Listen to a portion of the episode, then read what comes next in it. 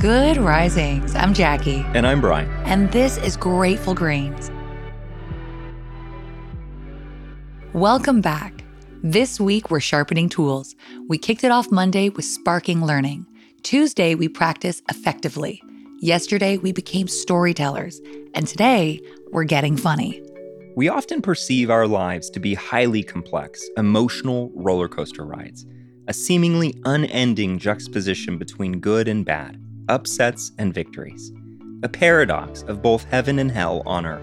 But like any good story, droning on too long in any one state of mind often triggers boredom. It dulls us to that given experience. It's like the old saying goes we can't truly appreciate the sun if we haven't experienced the rain. In storytelling and in our day to day lives, it helps to allow ourselves moments of levity. Whether we're commiserating to a friend about how much life sucks, or ruminating in our own minds over other people's shortcomings, seeing our hardships with an eye on irony or from a slightly comedic perspective allows us to cut ourselves and maybe our audience a little bit of slack. Writer Jody Houlston Lau and her collaboration with TED Ed explains that while it may seem counterintuitive, comedy is often key to a serious story. As a writer, you need your audience to experience a range of emotions, no matter what your genre.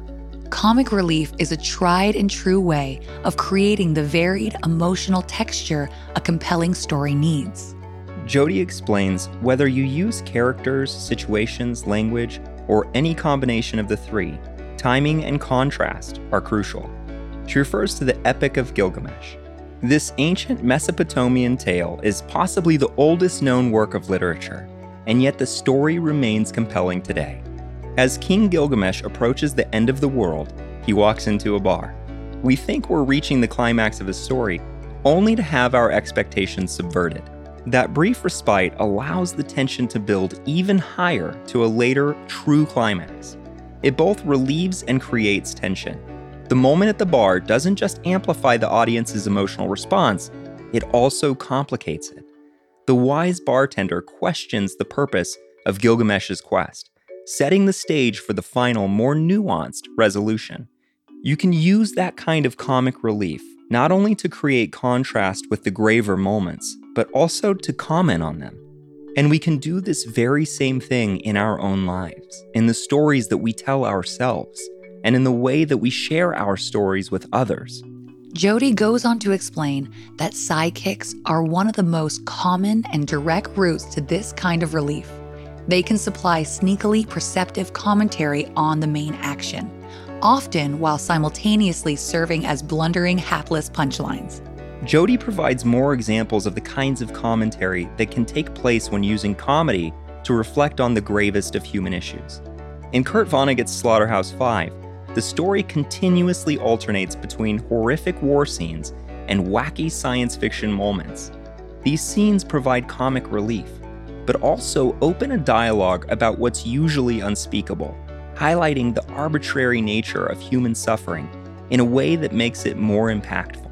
Meanwhile, Arundhati Roy's The God of Small Things draws up the perspective of children when, before a family reunion, two parents bombard their seven year old daughter with decades of tensions over race and class and family dynamics, insisting that she behave accordingly in front of her extended family.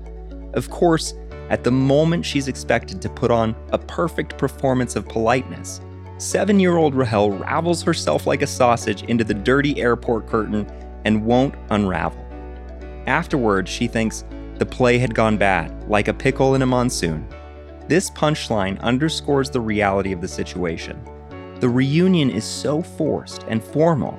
Rahel feels like her family are actors in a play, and she feels powerless in the storm of what's happening. Jody provides insightful advice, not just about storytelling, but also about life.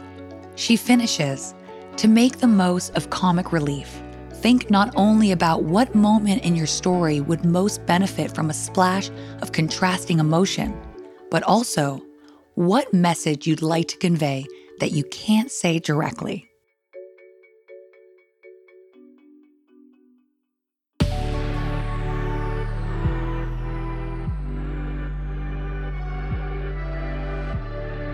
Thanks so much for joining us on Grateful Grains. You can find us on Instagram at Good Risings, or you can find me at B McMuffin. And you can find me at Jacqueline M. Wood underscore one. We'll be back again tomorrow for the final day of our week, Sharpening Tools.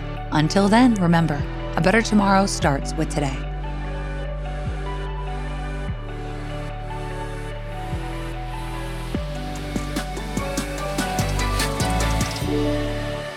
Good Risings is presented by Cavalry Audio. Pulling up to Mickey D's just for drinks? Oh, yeah, that's me. Nothing extra, just perfection and a straw. Coming in hot for the coldest cups on the block. Because there are drinks, then there are drinks from McDonald's. Mix things up with any size lemonade or sweet tea for $1.49. Perfect with our classic fries. Price and participation may vary, cannot be combined with any other offer. Ba da ba ba ba.